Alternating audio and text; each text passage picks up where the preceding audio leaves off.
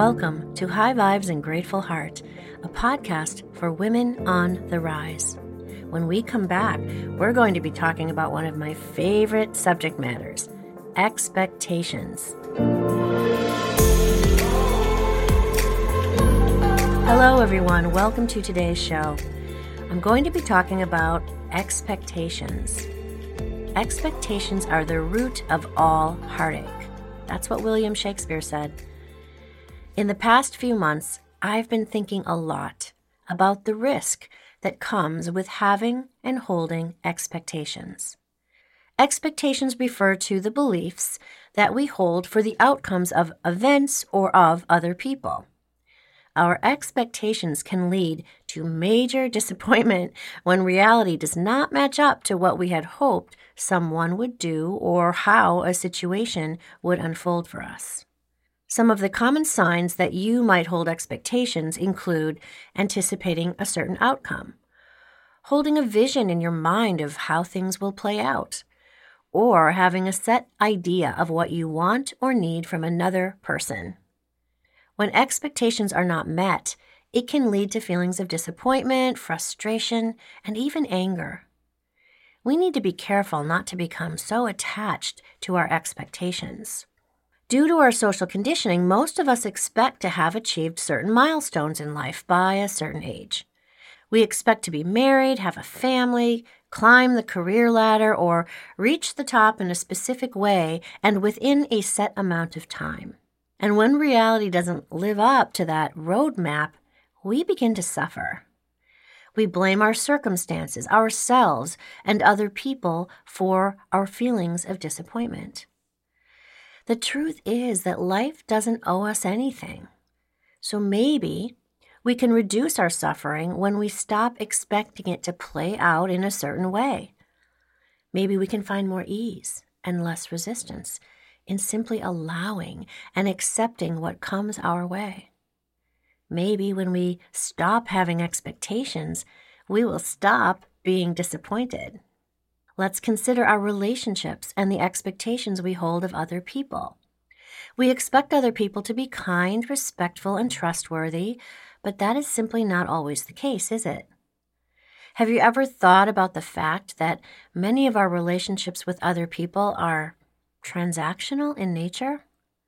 A transactional relationship tends to include a focus on the other person's contributions to the relationship. There may be a sense of keeping score, with both people concerned about getting rather than simply giving. Expectations may be clearly defined or they may be unspoken and simply assumed by one or both parties, but they are more often than not based on contributions of one or more parties there is an expectation of reciprocity and needs where both parties expect to receive something in return for their investment, whether they are conscious of that or not. So think about your relationships for just a moment. Are they based on self benefits? Do you focus on what you are getting out of it? Is there some sort of unspoken commitment of equal giving and getting? Now, think about a time when a relationship of yours has fallen apart. Did one of those people in that relationship fail to keep their end of the deal? Did one of you feel let down or disappointed in some way? We all enter into these transactional relationships that are based on expectations, and I don't even think we do so consciously. Yet we have all suffered when those quote unquote contracts are broken. What if we created relationships based on authentic connection versus having them be transactional or based on expectations? What would that look like? What would happen if the emphasis in our relationships was placed on love and trust, care, and connection?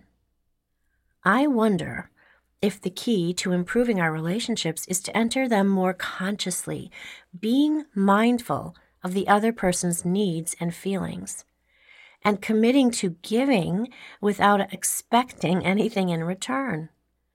In doing so, we would allow ourselves to learn new things and grow and truly connect with one another without expectation or perceived outcomes.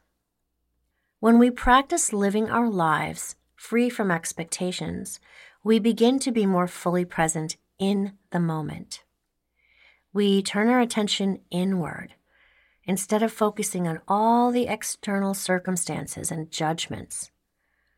Our lives become focused on acceptance and gratitude and love. We stop fighting things that are out of our control and focus our power on what we can control our own mindset, emotions, our own actions. Learning how to be happy without expectations means realizing that fulfillment comes from within. Now, this is a practice I am working on each and every day, and it doesn't come easy, but I encourage you to give it a try and see how it changes your perspective and your experiences. In love and light, have a beautiful day.